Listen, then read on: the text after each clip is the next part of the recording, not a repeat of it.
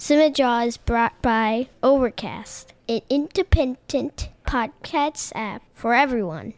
No paywalls, no premium content, just a podcast app for everyone. Get it for free in the App Store. And thank you.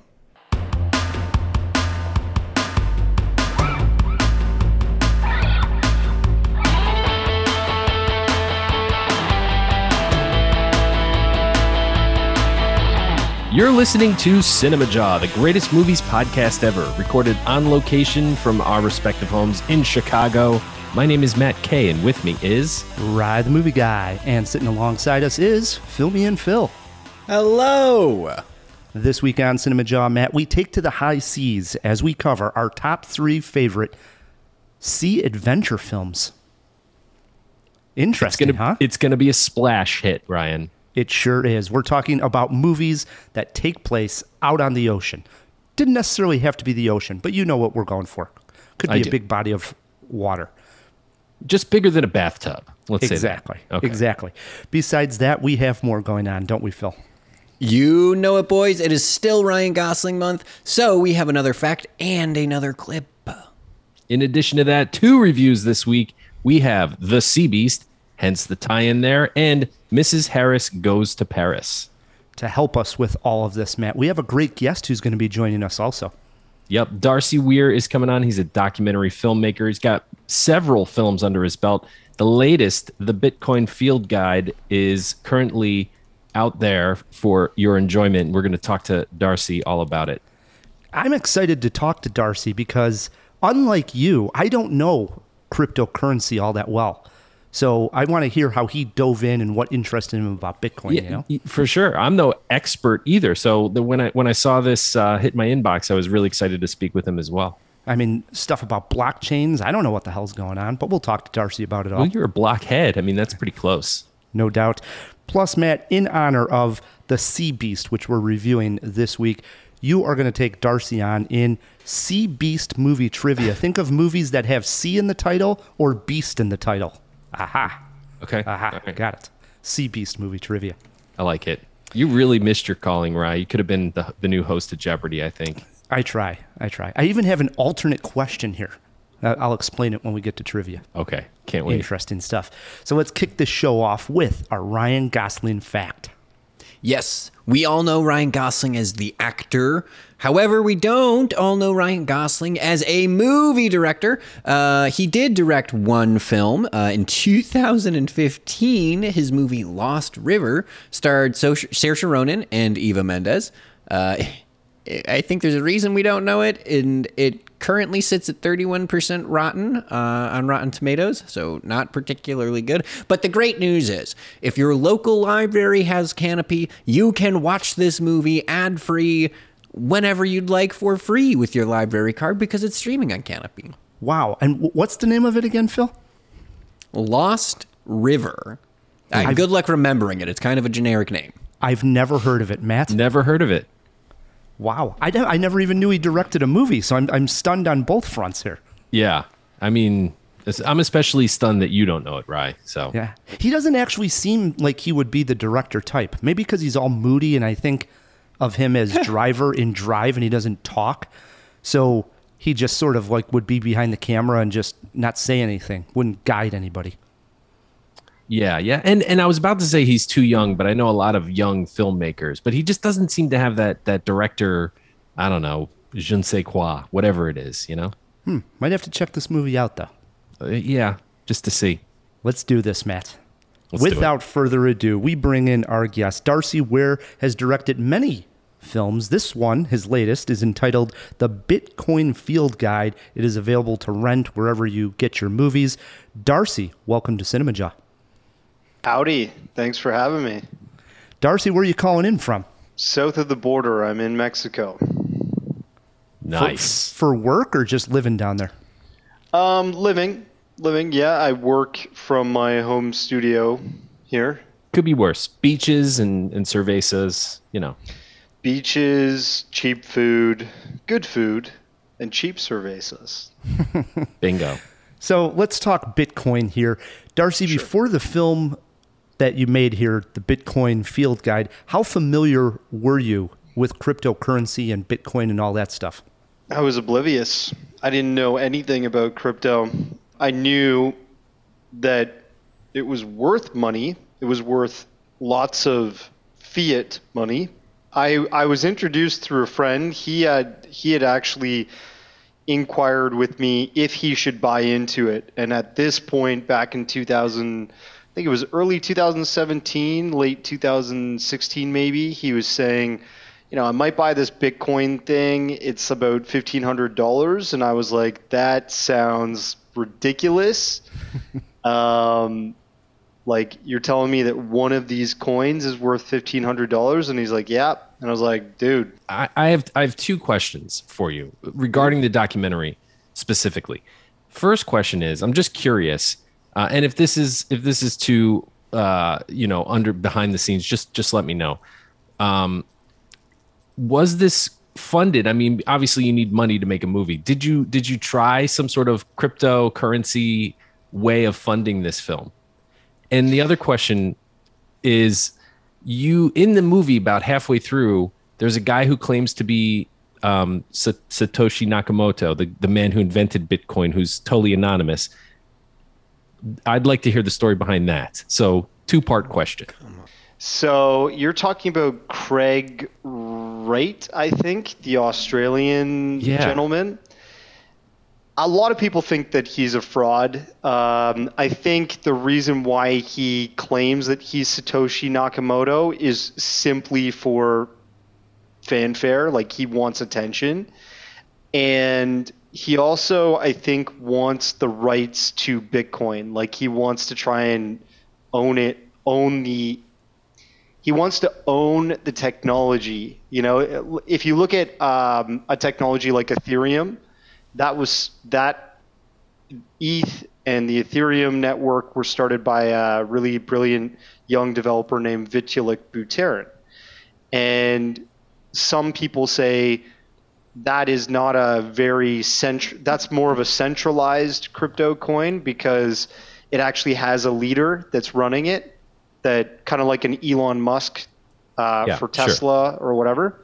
So it can be corrupted, it can be manipulated, yada yada yada. With Bitcoin, the original creator, which was not Craig Wright, was possibly a terminally terminally ill guy named Hal Finney, and he saw what happened in 2008 with the great financial crisis and how back then we thought that was a big bailout 750 billion dollars was given to the banks and other financial services industries from the government and so the creators of bitcoin actually created it out of a protest to the real financial system that we use today It's a crazy web. So so how about the um the funding process? W- Was that something you you tried to do like a crypto movie funded by crypto? No, um, I actually was. I approached a distributor that I usually go to for my UFO films, and I said, "Hey, like I know this is not a UFO film, but I have a crypto film, and I think it's educational, and I think there's going to be a, a long, uh, you know, interesting history ahead for crypto. So this could be a cool documentary for people that want to learn about crypto and will eventually get into the market. They could probably start here as like a stepping stone uh, for learning. Perfect. And I convinced him, told him he'd be a millionaire, and the rest is history. Perfect. He's not a millionaire. Well, for the jawheads listening to this, they can rent this anywhere, right? Anywhere you can rent movies. It's on um, Amazon Prime, uh, app, iTunes, like Apple TV, Google Play, Tubi TV if you want to watch it for absolutely free in the United States, the UK, uh, sorry, United States, Australia, Canada, Mexico. There's a couple other platforms, streaming platforms, but it's not on Netflix, Okay. the king of all streaming platforms. The name of it again, Jawheads, is the Bitcoin Field Guide. If you're interested in, in crypto, don't know much about it, and want to learn, great place to dive in. We do a follow up interview, and that's when we're going to get to the UFO questions. As you mentioned, you've made UFO movies, and I'm a big X Files guy, so we'll be talking UFOs later Sure. on in the show. Before we end this interview, though, you heard we're celebrating Ryan Gosling. Are you a fan of his, and what is your favorite Ryan Gosling film? I think my favorite Ryan Gosling film is probably Drive. Yeah. Um, it's it's really well shot. It it doesn't. It's not really deep in story, but the soundtrack is absolutely beautiful and intense. Uh, I think most of the music is scored by um, Ch- Ch- Tchaikovsky or something. He's like this Yeah. Russian techno like rock DJ. Can, can we throw that in the fish tank, uh, Phil? Make sure we got the, the guy right on who scored Drive. Yep. Um, and uh, yeah, it's just a, it's a fun movie. It's a bit like a superhero movie, but he's not a superhero. He's kind of like a vigilante hero. I agree. Yeah, it is a bit like a superhero movie. Good observation. It's a great one. Absolutely. So Darcy is going to be sitting in on this entire jaw. He has his top three high sea adventure films picked out, as we all do here, Matt. Before we get there, though, we got a review. We do, Rye. The Sea Beast. From the director of Bolt, Big Hero 6, and Moana comes a tale of adventures on the high seas. Adventures on Netflix and adventures in babysitting? The Sea Beast has a lot to live up to, but can this Leviathan harpoon our hearts, or will it just cut the rope? Ryan and I boarded the inevitable to find out.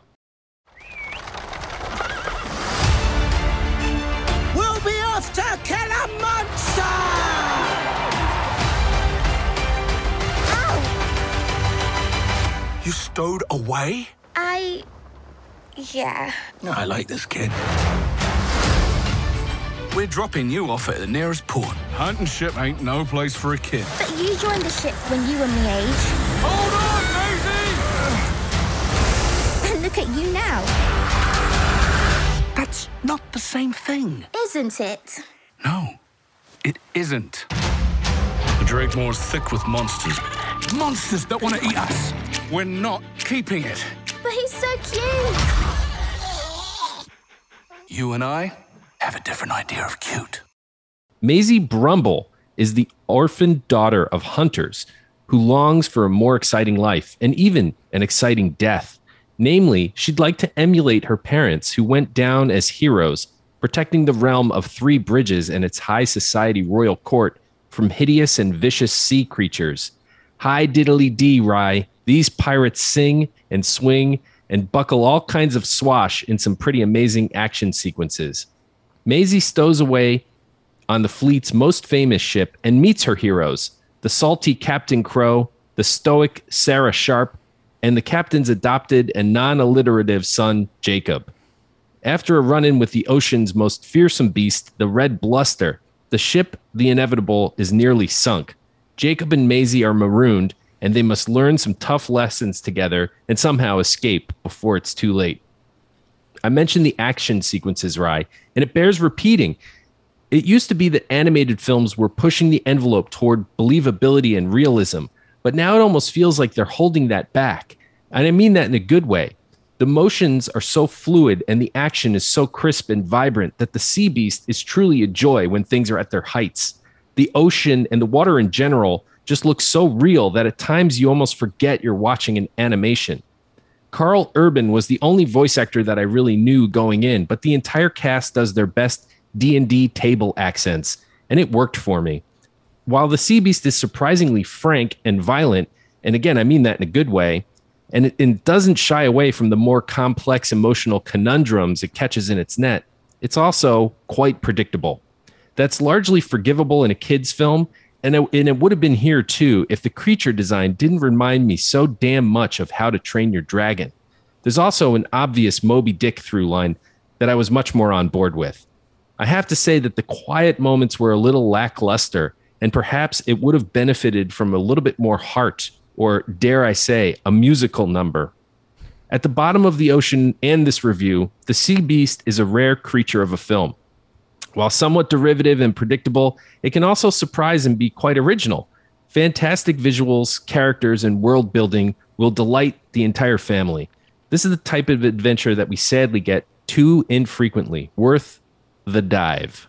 definitely worth the dive, man. I thoroughly enjoyed this animated film, and I, in fact, I would go as far as to say it's my favorite animated movie thus far of the year of 2022. Sure. You're dead on. The animation style here, very realistic. And I wrote right here in my notes. However, the sea beast, the main character, looks too kiddish. I mean, everything else looked so realistic, and then the the red beast has this like kitty style to it. That that now that you mention it, you're 100 percent right. Looks like Toothless from How to Train Your Dragon.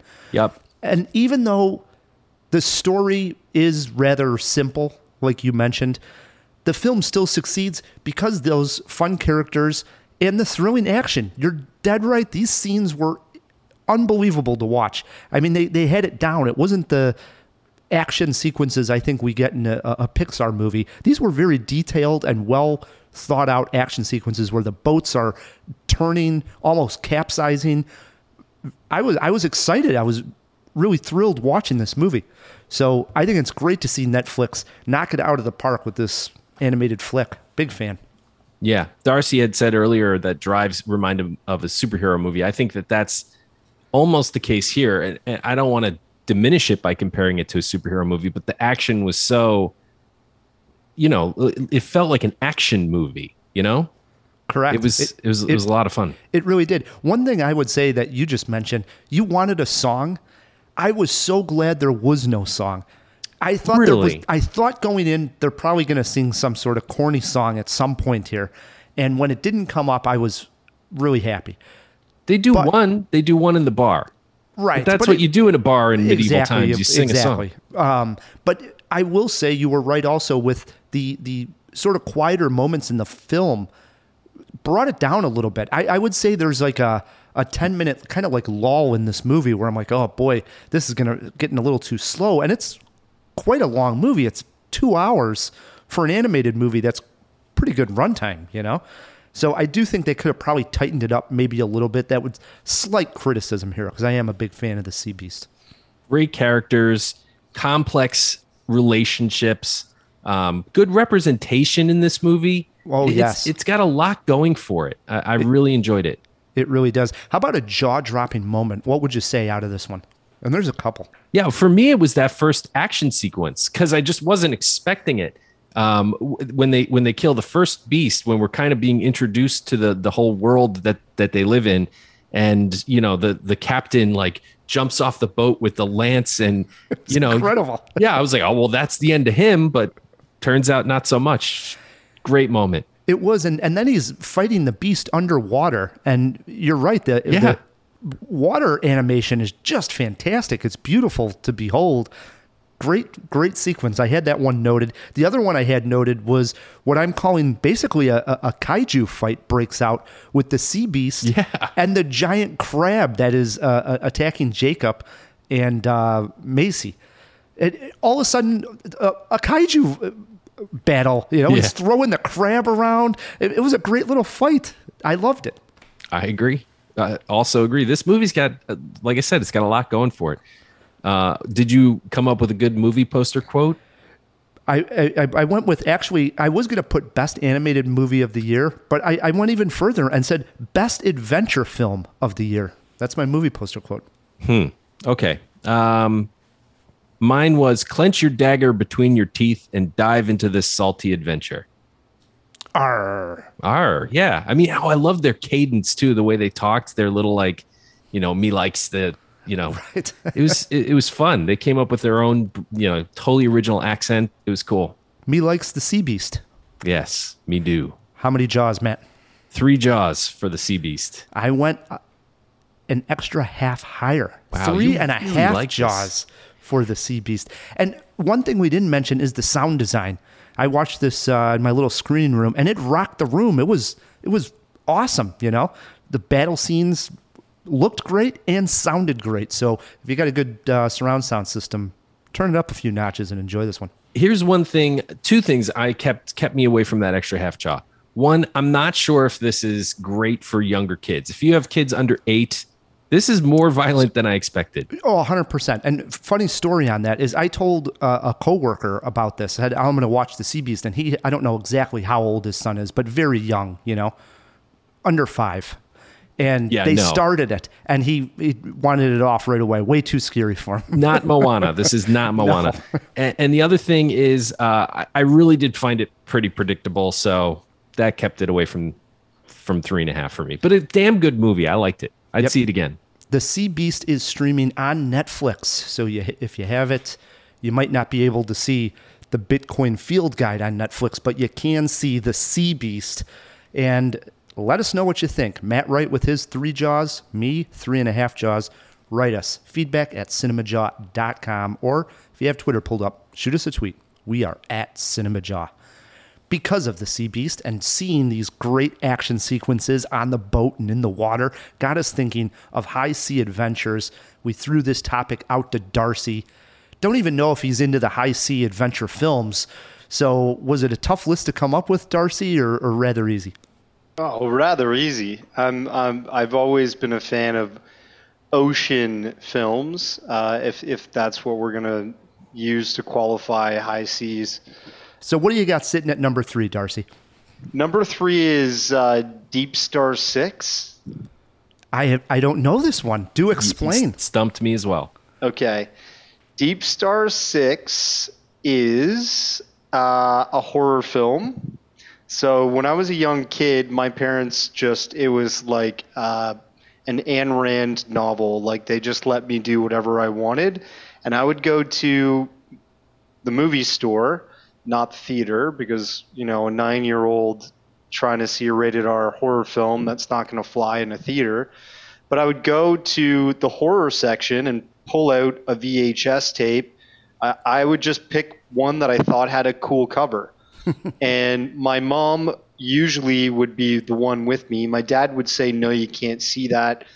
This horror film um, walks the line of high concept sci-fi and like thriller horror. And I'm uh, it's- intrigued. it's got some interesting actors in it. It's got Miguel Ferrar- Ferrer, who uh, was the main antagonist in RoboCop. You know, the kind of sleazy guy. Oh, I love that guy.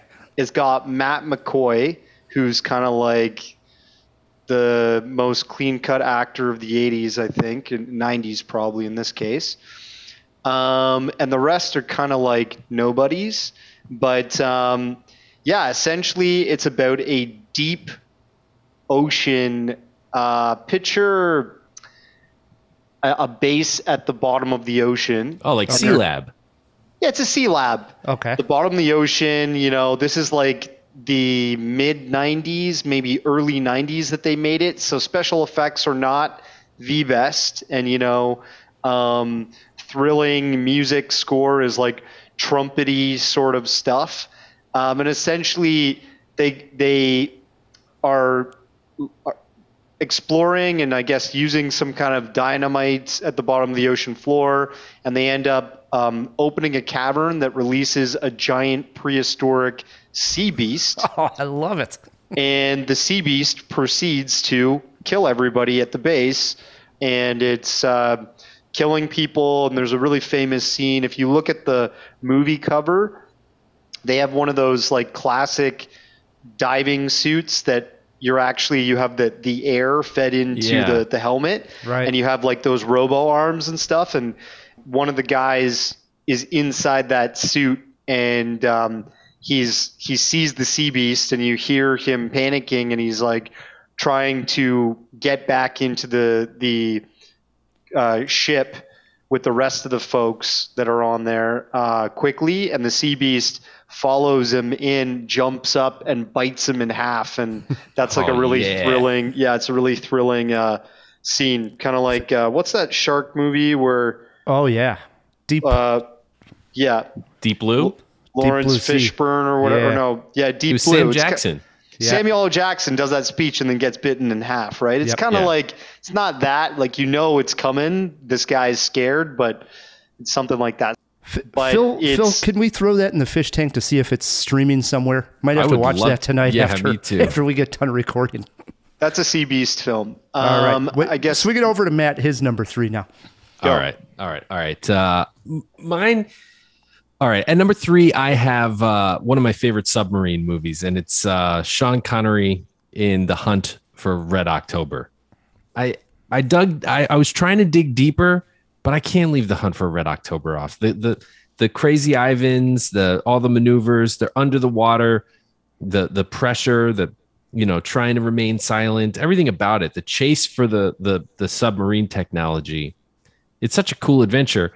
It's it launched the Jack Ryan series for better or for worse. That's that's what I got to say about That was the Alec Baldwin in that one also, right? as Jack Ryan. Yeah, definitely, definitely not the best Jack Ryan, but I like me some Alec Baldwin here and there. Yep.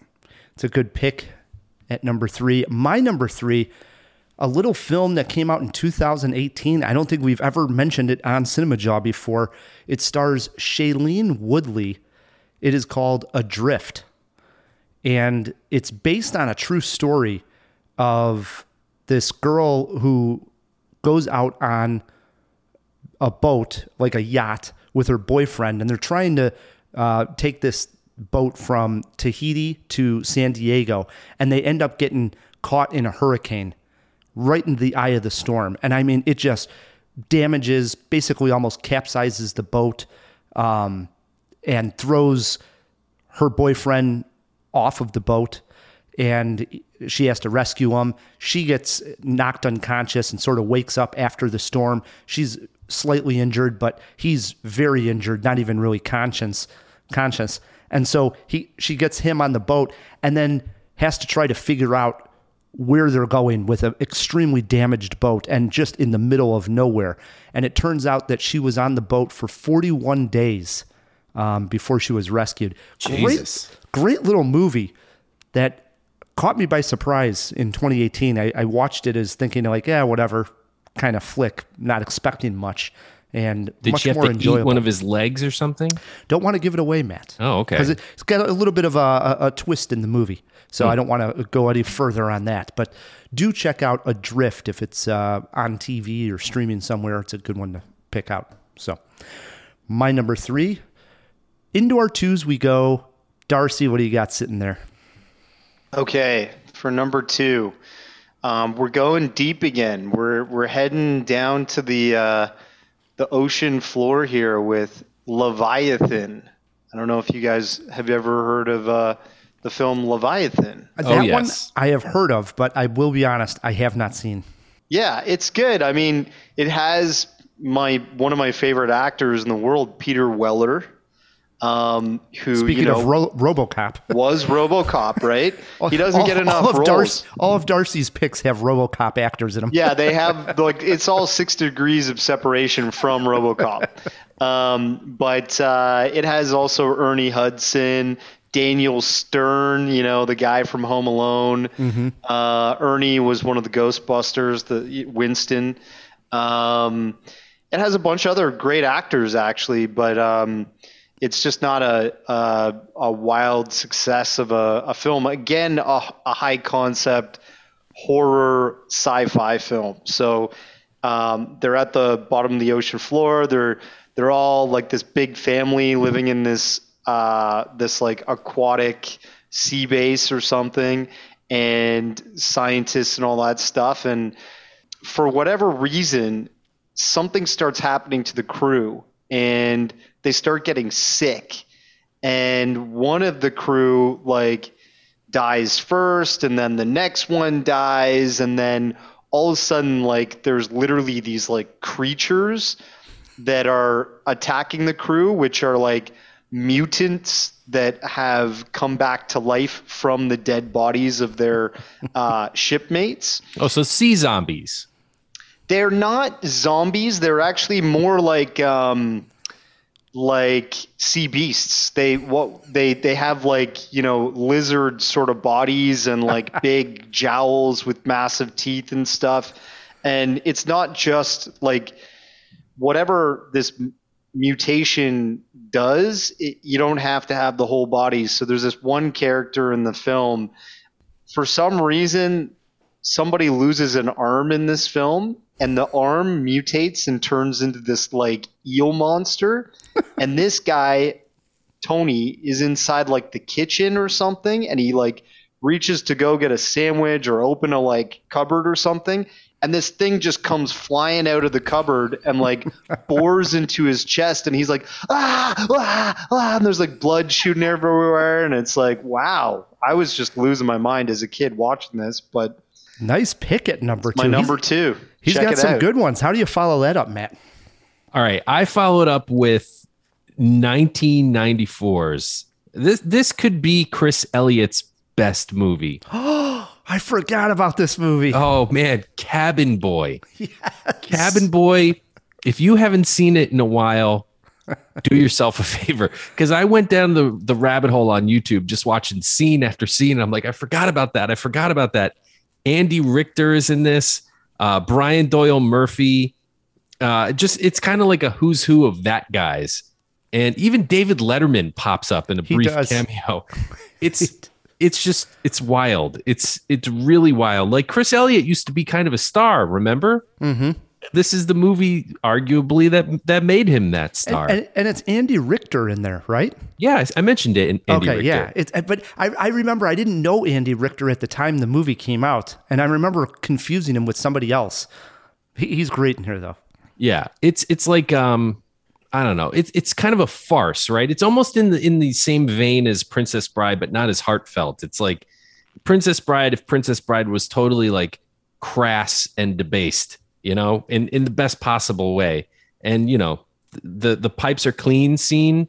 Yeah, these pipes are clean. That's the best line of the whole film. Yeah, there's there's a lot of good lines too. So that's Yeah. saying something. Cabin Boy, good pick, Matt. That's a that's a that's a winner right there. Love it. Hell yeah. Um, my number two pick is a film that came out in 2012. There was a documentary, I believe. We're going to throw this in the fish tank. I believe the documentary won the Academy Award, maybe for best documentary in 1950. The both of them are called Kon-Tiki, and it is about the expedition that took place in 1947. This uh, explorer had this theory that the Polynesian islands were actually settled by people from South America. And people have argued that there's no way that way back in the day, we're talking 1500 years ago, that people from South America would have made boats that would have been able to travel so far across the Pacific Ocean to get to the Polynesian islands. And in 1947, this explorer named Thor, boy, I'm going to butcher his last name, Heyerdahl, decided to do the expedition with the technology that South Americans would have had in you know 1500 years ago. So it's basically a raft. And him and five crew members set out to go and make it all the way over to the Polynesian islands. And of course, there's bad weather, there's sharks, all the kind of stuff that you would imagine could go wrong does go wrong. But they do prove that people could have sailed from South America all the way to the Polynesian islands. Great high sea adventure, all on a raft, you know, with a with a sail on it. It's it's pretty impressive. That's awesome. Classic. Yes. Seen it. Great, great movie. Yep. All right, we're into our number ones. Darcy, what do you got sitting there? So again, I'm going deep. I'm going deep, guys. Forget the top of the the seas. I'm going underneath. Um, with this one, it's The Abyss. James Cameron's The Abyss. Good Yeah. pick. Yeah, for sure. Yep.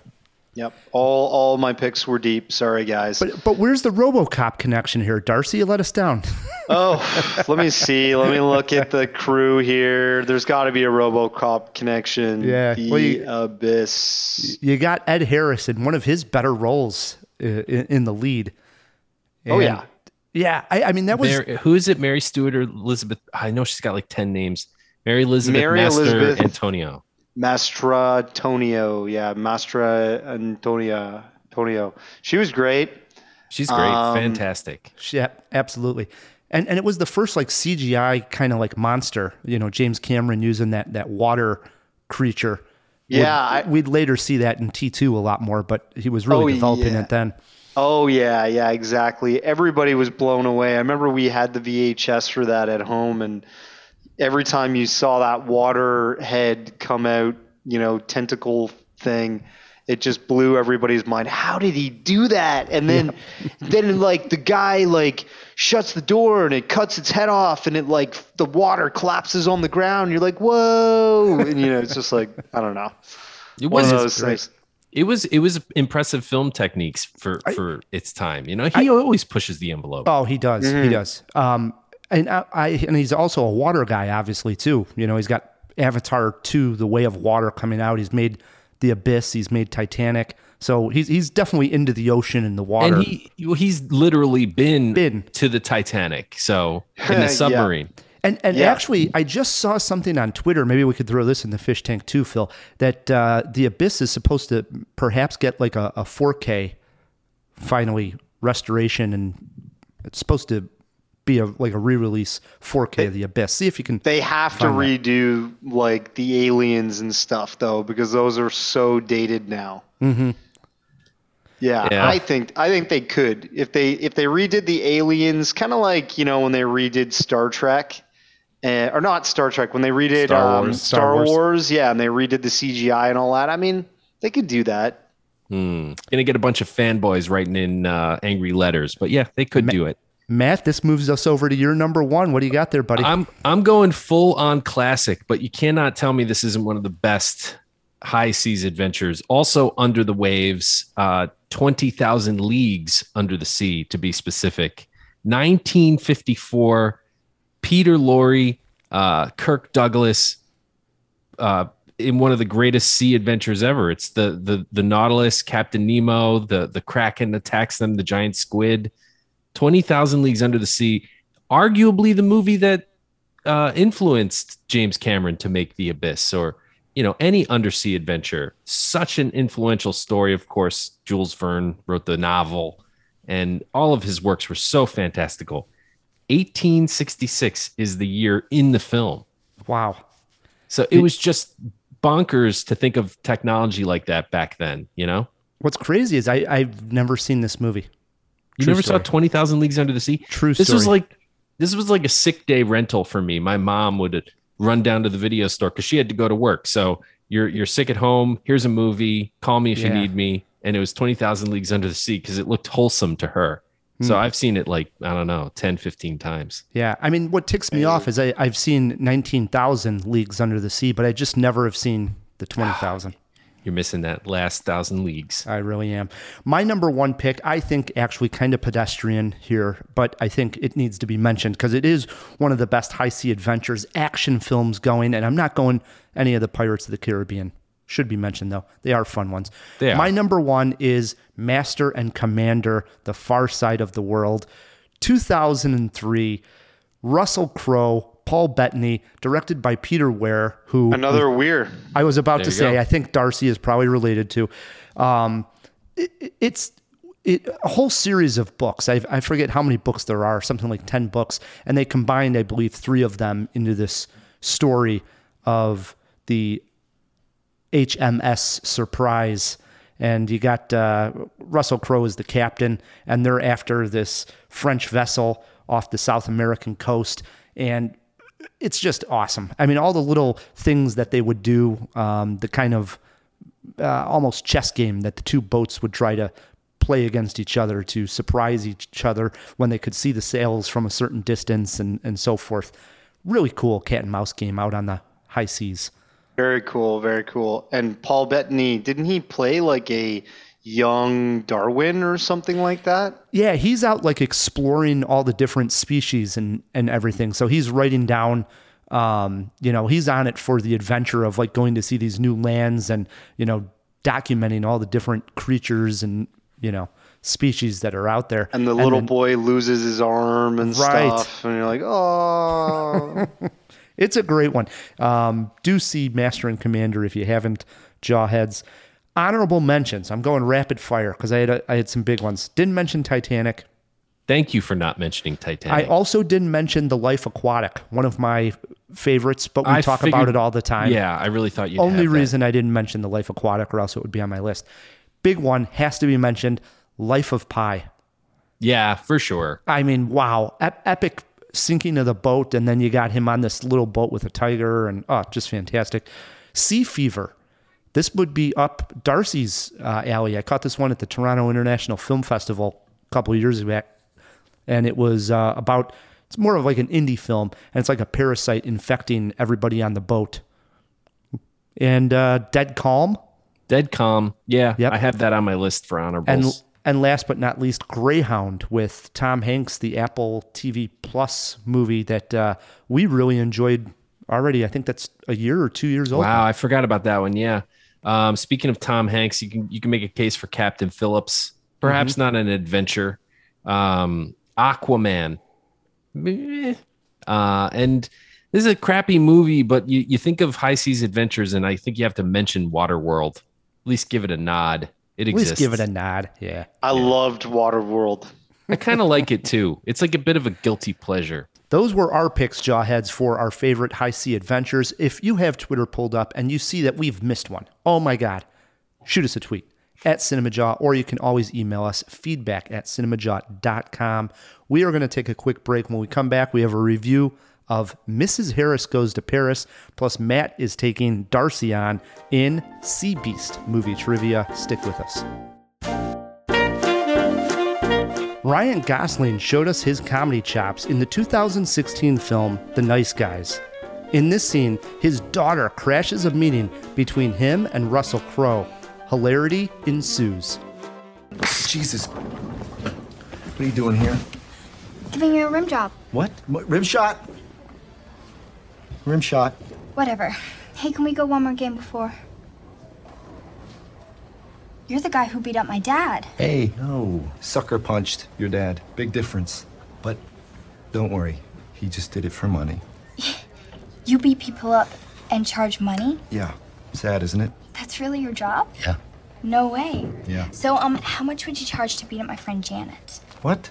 How much you got? 30 bucks? Thirty bucks. Apple pie. Is she a big girl? She's tall. All right, super annoying. Apple She's pie. always mean to me. Just eat- $30. That's good. This conversation is over. We're just talking. And it's over.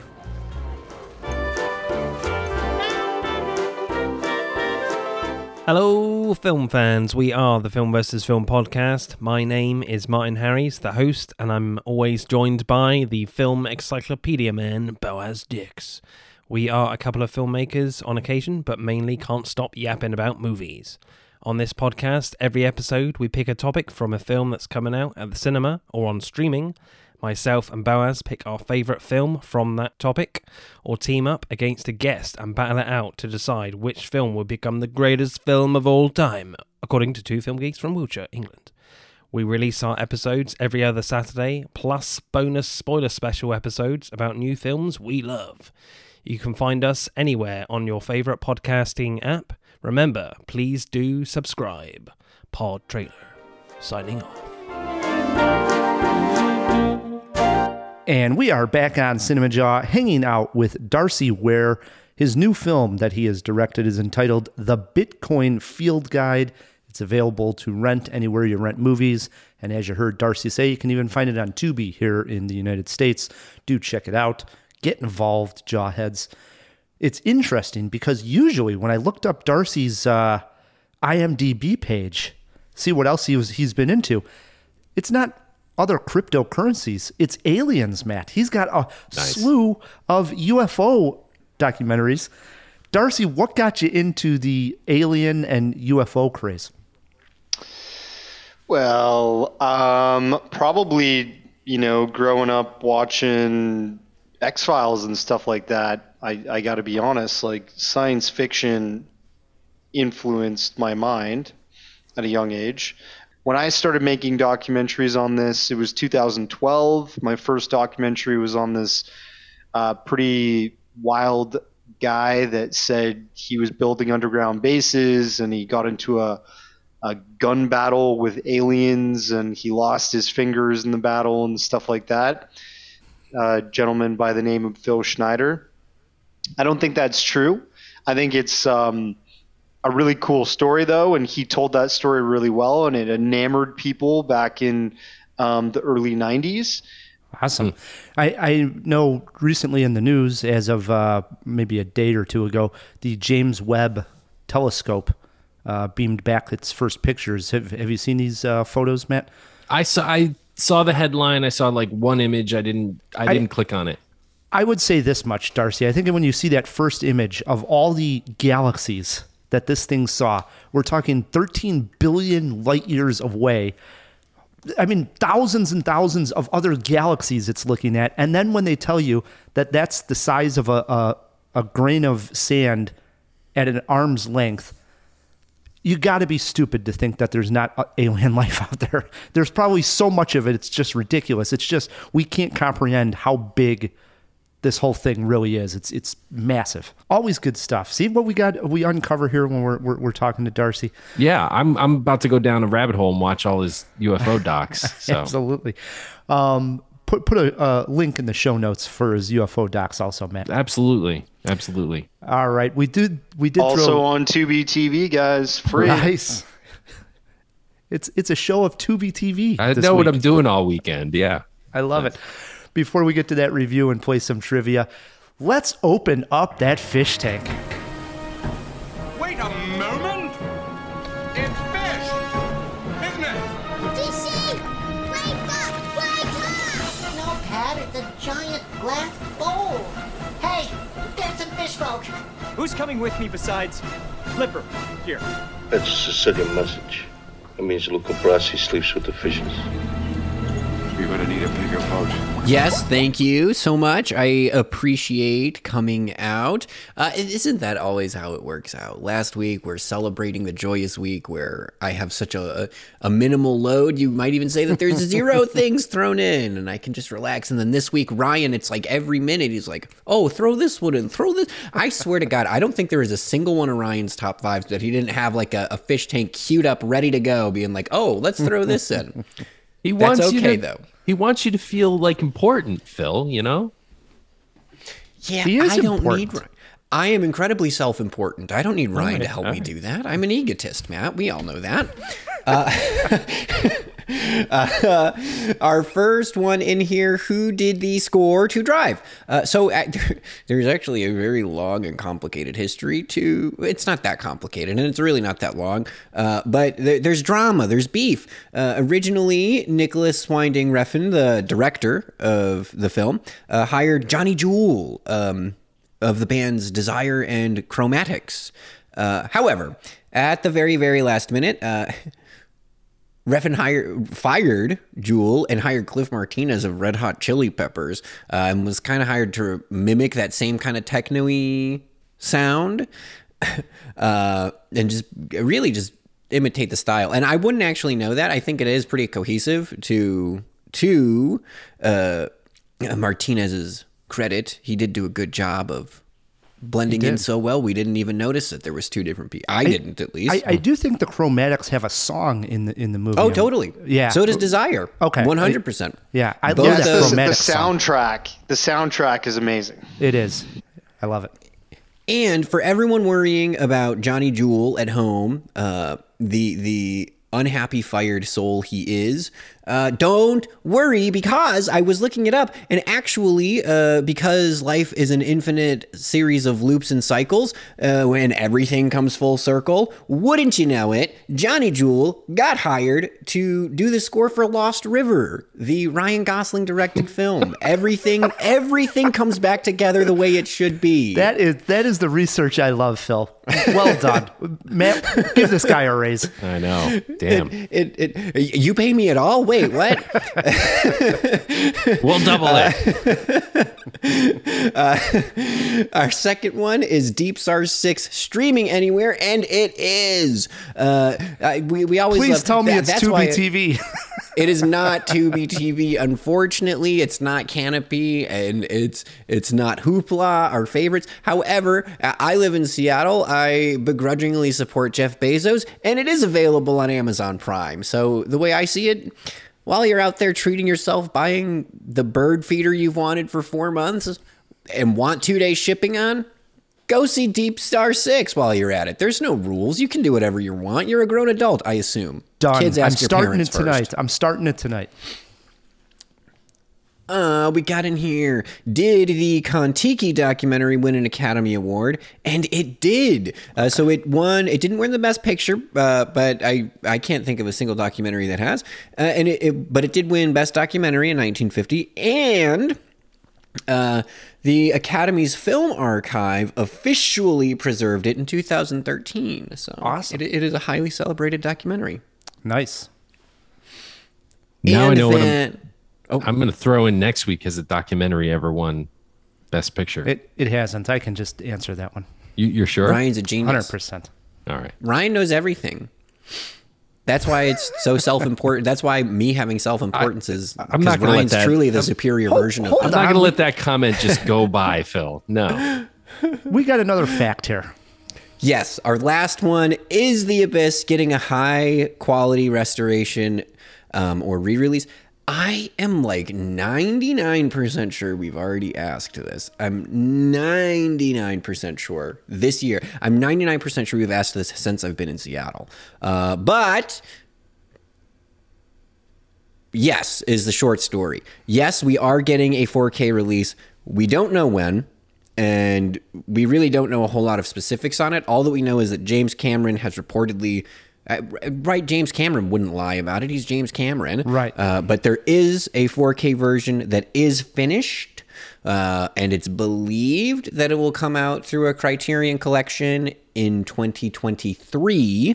Uh, there was rumors of it maybe coming out in 2022s, but the hypothesis uh, and, and like the inside scoop from Twitter that I could tell is that that's unlikely because of buzz for Avatar 2.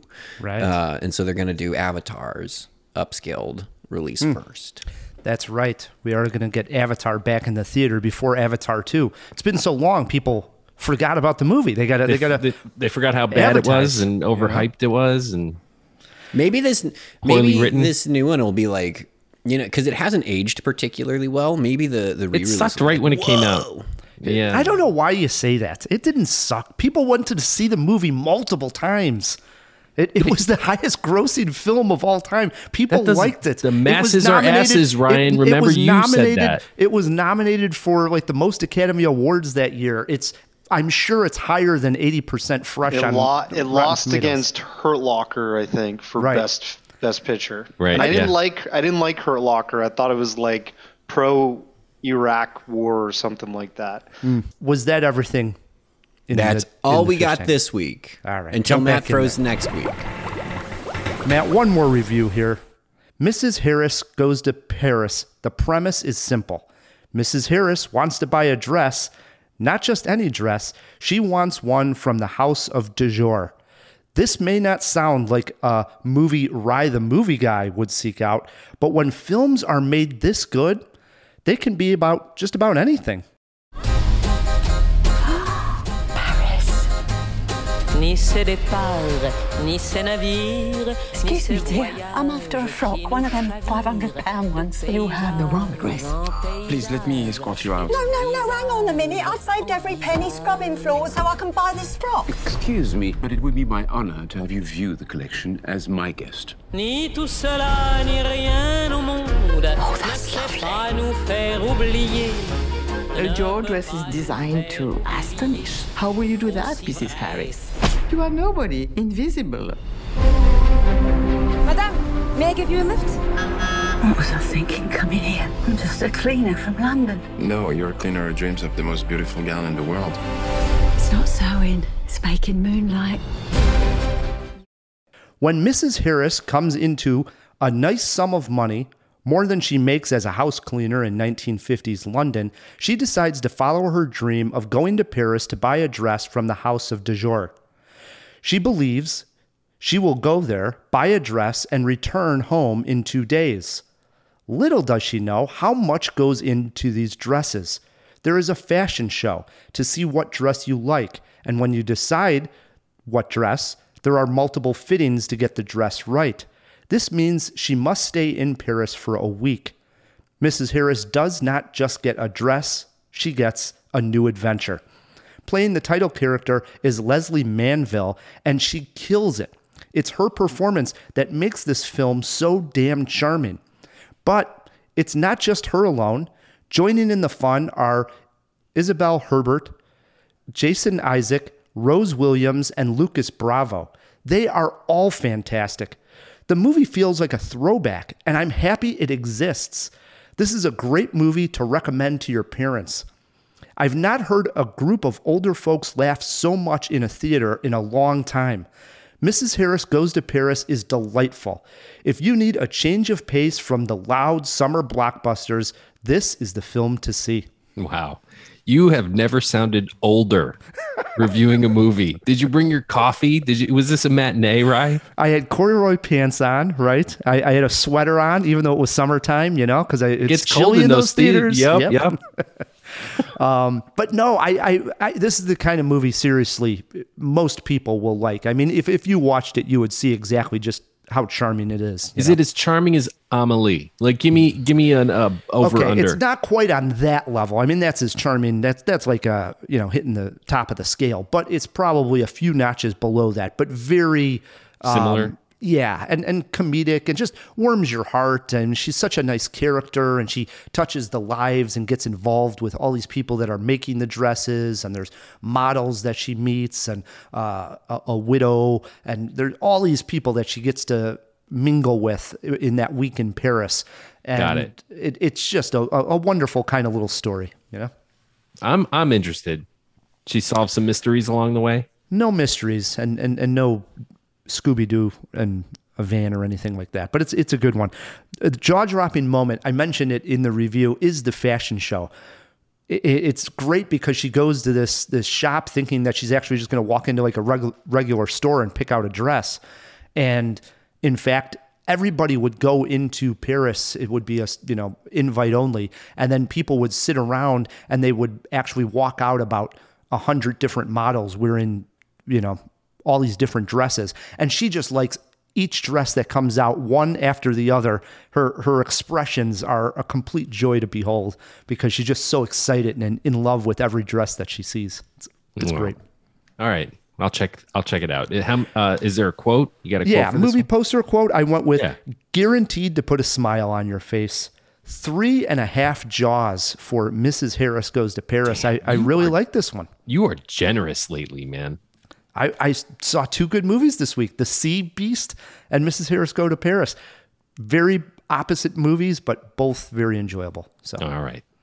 Mrs. Harris Goes to Paris is playing in theaters. If you see it, shoot us a tweet and let us know what you think. We are at Cinema Jaw. All right, end of the podcast. It's time to play some trivia, Matt. As we mentioned, we're playing Sea Beast movie trivia. Think of movies with sea and beast in the title. And I All right. mentioned earlier in the show that I even wrote an alternate question. And the You story did mention that. Yeah. What's the that? story behind that is as I was writing these and realized that I was going to do movies with C in the title, that there was a good chance that we were going to talk about some of these movies when we did our top three sea adventures. So I thought, you know what? Write an alternate question in case one of these comes up. One of them did come up on the list. Another second movie now has come up that I wasn't anticipating coming up. So I'm leaving that one in there. Hence why there's going to be a very easy question. But that's how that's how it works, Matt. I can't be a mind reader. Sea Beast movie trivia. Darcy, you're our guest. You get to choose if you want to go first or let Matt go first. There are steals if a person doesn't know their question, and if you get hung up on one, you do get one rescue me. I have clues to all the questions. They Hmm. start easy, Darcy. I'll start it then, if it's easy. Here we go. Question number one Sea Beast movie trivia. Which actress played the live action Belle in the 2017 live action remake of Beauty and the Beast? Um, what's Hermione's name? Um, Mm-hmm. Oh, ah, don't know. I can't remember. Eh. Oh, you were on the you were on the right track, dude. Yeah, what's Watts. Hermione's name? Watts. oh, Emma Her- Watts, right? Yeah, Emma No. Watson. Oh, Watson. That's it. Okay. That is She's great. One, for Matt K. I don't like that. Question two over to Matt, the other easy one here, and the one that came up earlier. Name the actor who gets eaten by a shark in one of the best surprise deaths from the movie Deep Blue Sea. Sam Jackson. Yes. I wasn't expecting that one to get spoiled, and it did earlier. I couldn't Dang believe it. it. That was for me. That I one. know. Question three over to you, Darcy. Name the Ron Howard directed film that stars Chris Hemsworth and tells the story that inspired Moby Dick. Um, something at sea, right? I can't. What was that? It was. Uh, yeah. That's a Chris Hemsworth, Ron Chris, Howard directed. Chris Hemsworth. Yep. Eh. Matt, any guess for you? I don't really know either. I almost brought this up. That's the funny thing. I really, I was this close to bringing that up, but I didn't remember the title. I'll just guess Lost at Sea. That is incorrect. We were looking for In the Heart of the Sea. In the heart of the sea. Okay, I actually kind of liked that movie. I have not seen it actually. Um, Nor I. I got to see it. Still two to nothing, Matt K. Question four is over to Matt. Matt, what actor plays Newt Scamander in the Fantastic Beasts films? Eddie Redmayne. That is correct. Matt is winning three to nothing. We need a big comeback here, Darcy. Wait, how, how did he get two? I thought he got an uh, there as well. he, The- he the got one before. he got Emma Watson and Sam Jackson. Oh, because he picked up my Right, points. Oh, okay. right. My bad. Yeah. So now it's three to nothing, Matt. Here we go. Over to you, right. Darcy. Question five is my alternate question. Name the 1961 disaster film about a nuclear sub that had the tagline Race from outer space to seven miles below the sea. What year was it? 1961. Dude. Race from outer space to seven miles below the sea. Uh, 19,000 Leagues Under the Sea? That is a good one. That's Ryan's favorite movie. Incorrect, Matt. From outer space to Seven miles below the sea. 1961? Yeah. Holy crap, I have no idea. It's got to be some like B movie.